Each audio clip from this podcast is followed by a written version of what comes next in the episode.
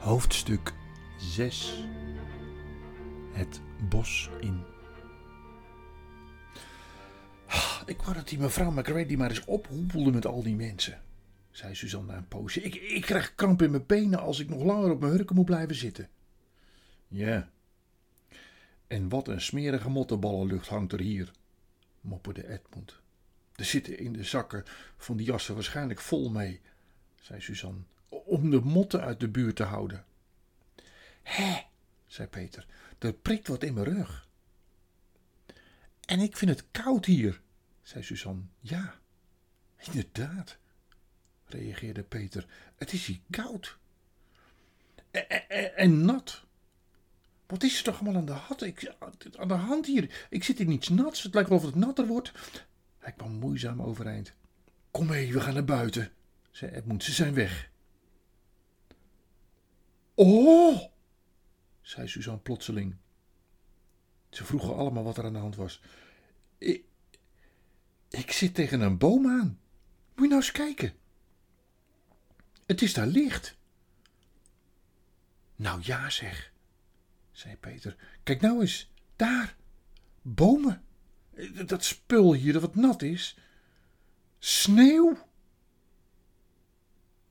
Nee maar. Ik geloof, Rempel, dat we nu tenslotte toch in het bos zijn waar Lucy het over gehad heeft. Er was geen twijfel meer mogelijk.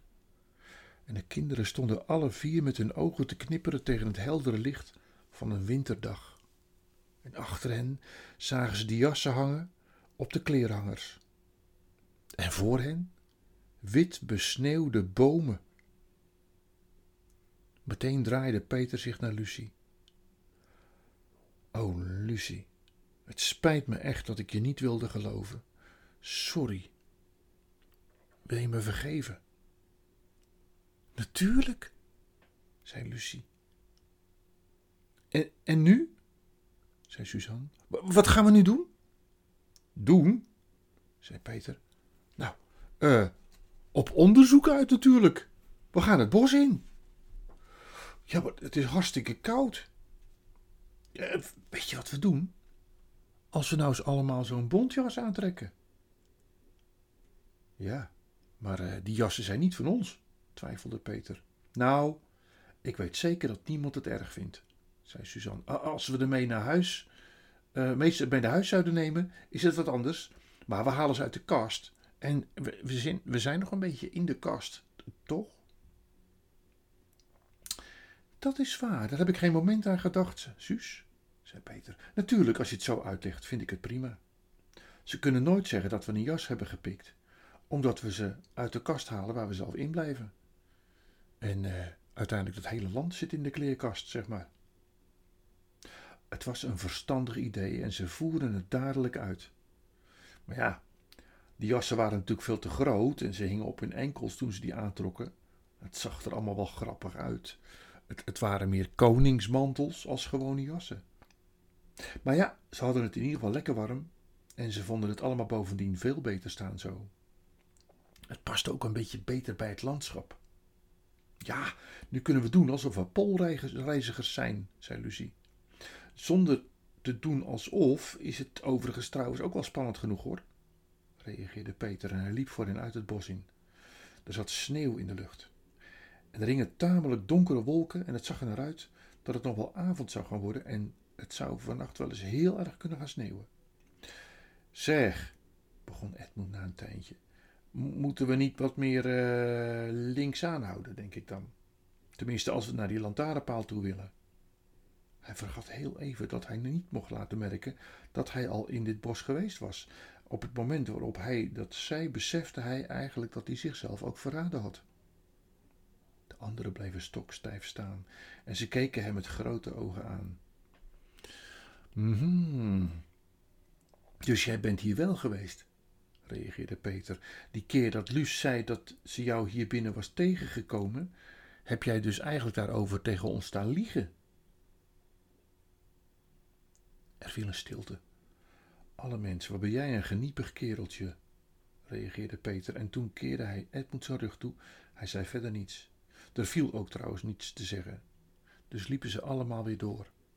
Maar Edmund zei bij zichzelf: ik zet jullie dat allemaal nog wel een keertje betaald, stelletje schijnheilige verwaande opscheppers. Maar weten we eigenlijk waar we wel naartoe willen? Zei Suzanne. Nou, reageerde Peter, ik vind dat Lucy dat maar moet zeggen waar we heen gaan. Dat heeft ze zo langzamerhand wel verdiend. Uh, Luus, waar neem je ons mee naartoe? Nou, als we eerst nou eens naar meneer Tumnus gingen, bij hem op bezoek. Dat is die aardige faun over wie ik jullie verteld heb. Dat vonden ze allemaal een steengoed idee. En zo gingen ze op pad. Ze liepen flink door, stampten stevig met hun voeten om warm te blijven. En Lucy bleek een hele goede gids te zijn. Eerst vroeg ze zich af of ze de weg nog wel terug zou kunnen vinden, maar al gauw herkenden ze hier de vreemd gevormde boom en daar een stronk en zo kwamen ze eerst bij een stuk waar de grond zo ongelijk werd, dat toen in het kleine dalletje en tenslotte stonden ze voor de grote grot van meneer Tumnus. Maar daar deden ze een afschuwelijke ontdekking. De deur was uit zijn scharnieren gerukt, aan stukken geslagen. En binnen in de grot was het donker en koud en het voelde er klam aan, het rook muf alsof er al een paar dagen niemand was geweest. Er was sneeuw naar binnen gewaaid door de deuropening en op de vloer lag een hoop sneeuw met iets zwarts er doorheen. En toen ze beter keken bleken dat verkoolde houtblokken te zijn, as uit de open haard. Iemand had blijkbaar eerst door de kamer iets gesmeten, het uitgetrapt op de vloer. En het serviesgoed lag in scherven op de grond en het schilderij van de vader van meneer Tumnus was met een mes volkomen aan flarden gesneden. Zo, ze hebben hier aardig huis gehouden, zei Edmund. We hadden hier net zo goed niet naartoe kunnen gaan. Kijk eens, wat is dit? Zei Peter, hij bukte zich. Zijn oog was op een stuk papier gevallen dat aan de vloer was vastgespijkerd, dwars door het vloerkleed. Er staat iets op. Ja. Inderdaad, zei Peter, ik kan het niet zo goed lezen, eerst buiten kijken.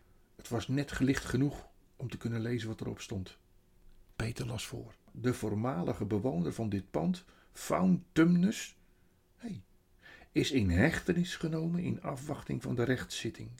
Hij wordt aangeklaagd wegens hoogverraad jegens hare keizerlijke majesteit Jadis, koningin van Narnia, vrouwen van Caer Paravel, keizerin van de verlaten eilanden enzovoort. Tevens wordt hij beschuldigd van het verlenen van hulp aan hare majesteits vijanden, het herbergen van spionnen en het samenspannen met mensen, getekend Maugrim, commandant van de geheime politie. Lang leve de koningin. De kinderen keken elkaar met ontzet aan.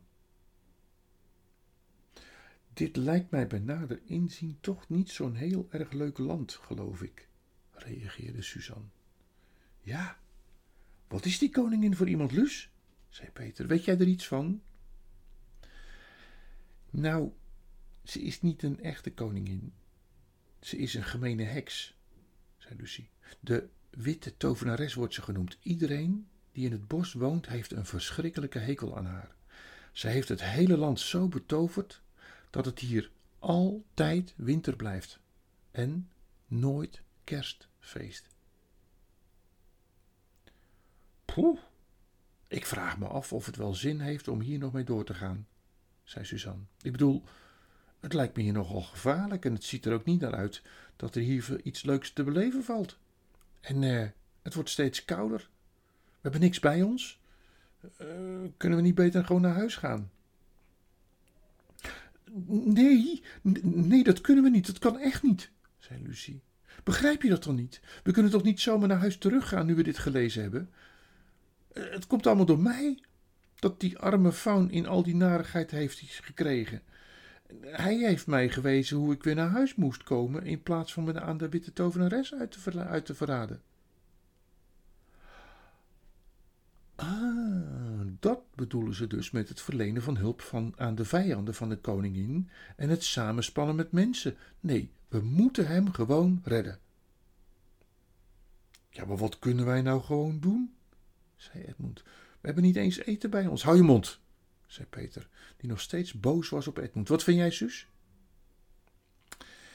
Ja, ik vind het afschuwelijk, maar ik ben bang dat Luus gelijk heeft. Eigenlijk zou ik liefst geen stap verder willen doen. En eigenlijk wilde ik dat ik hier nooit was geweest. Maar ja, ik vind ook dat we moeten proberen of we iets voor meneer, hoe heet die ook alweer, kunnen doen. Die uh, faun. Dat vind ik ook, zei Peter. Het is wel lastig, omdat we geen eten hebben. En ik zou ook liever eerst teruggaan. Maar op een of andere manier misschien wel iets uit de keukenkast weghalen. Maar dat blijkt, je weet maar nooit zeker of we dan wel weer terugkomen in dit land als je er weer uit gaat. Dus ik stel voor, we gaan door. Nou, zeiden de meisjes, ik ook.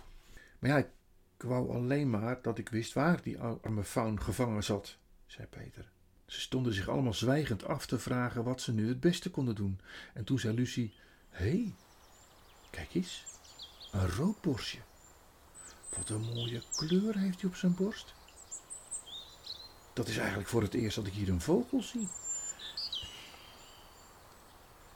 Ik vraag me eigenlijk af of de vogels hier in Narnia kunnen praten. Want het is net of hij ons iets wil zeggen. Toen zei ze tegen het roodborstje, zou je ons misschien kunnen vertellen waar Tumnus, de faun, naartoe gebracht is? Terwijl ze praten, ging ze een stap dichterbij naar het vogeltje. Meteen vloog het weg. Maar niet veel verder dan de volgende boom. Daar streek het weer neer en bleef het hen aan zitten kijken, alsof ze precies verstond wat ze zeiden. En bijna zonder erbij na te denken liepen ze alle vier een paar stappen naar het vogeltje toe.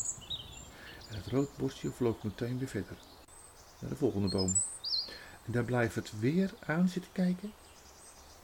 Heb jij ooit wel eens een roodborstje jou aan zien kijken? Met zo'n mooie rode borst? En uh, zulke heldere oogjes? Zal ik jullie eens wat vertellen? Zei Lucy. Ik geloof dat het echt wil dat we met hem meegaan. Dat denk ik ook, zei Suzanne. Wat denk jij, Peter?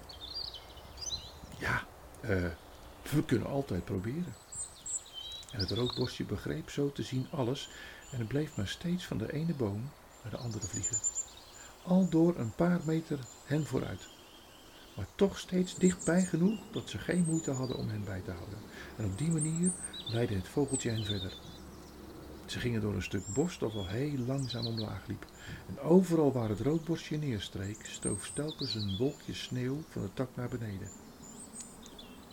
Na een poosje kwam de winterzon tussen de wolken doorschijnen, zodat ze overal om hen heen de sneeuw ineens stralend wit schitterde. En ze waren ongeveer een half uur aan het lopen, de meisjes voorop, toen Edmund tegen Peter zei, ik eh, moet je maar even wat vertellen hoor. Je kunt maar beter even luisteren als je niet tenminste te verwaand bent om me tegen me te praten. Wat is er? Sst, niet zo hard, zei Edmund.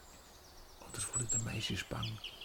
Maar heb je in de gaten wat wij aan het doen zijn? Wat dan? Reageerde Peter. Ja, uh, we gaan ergens heen door een gids waar we niks van af weten. Hoe weten we nou of die vogel wel aan de goede kant staat? Wie zegt dat het niet ons in een val probeert te lokken? Dat zou niet zo mooi zijn. Maar aan de andere kant, het is een roodborstje. Ja, zei Peter, dat zijn altijd de goede vogels en ik heb nog nooit een verhaal gelezen waarin dit niet zo was. Ik, uh, ik weet zeker dat het roodborstje aan de goede kant staat. Ja, maar nu we het daar toch over hebben, welke kant is eigenlijk de goede kant? Hoe weten we nou dat die faunen gelijk hebben? En, en dat die koningin? Niks. Hoe weten we dat zij dan fout is? Eigenlijk weten we helemaal niks. Nou, die faun heeft Lucy's leven gered. Ja, dat zegt hij. Maar hoe kun je weten of het echt zo is? En dan nog iets. Heeft iemand nog enig idee hoe we hier vandaan weer thuiskomen? Poeh, daar heb ik helemaal niet aan gedacht. Geen moment. Ja, en een warm eten hoef ik voorlopig ook niet te rekenen, zei Edmund.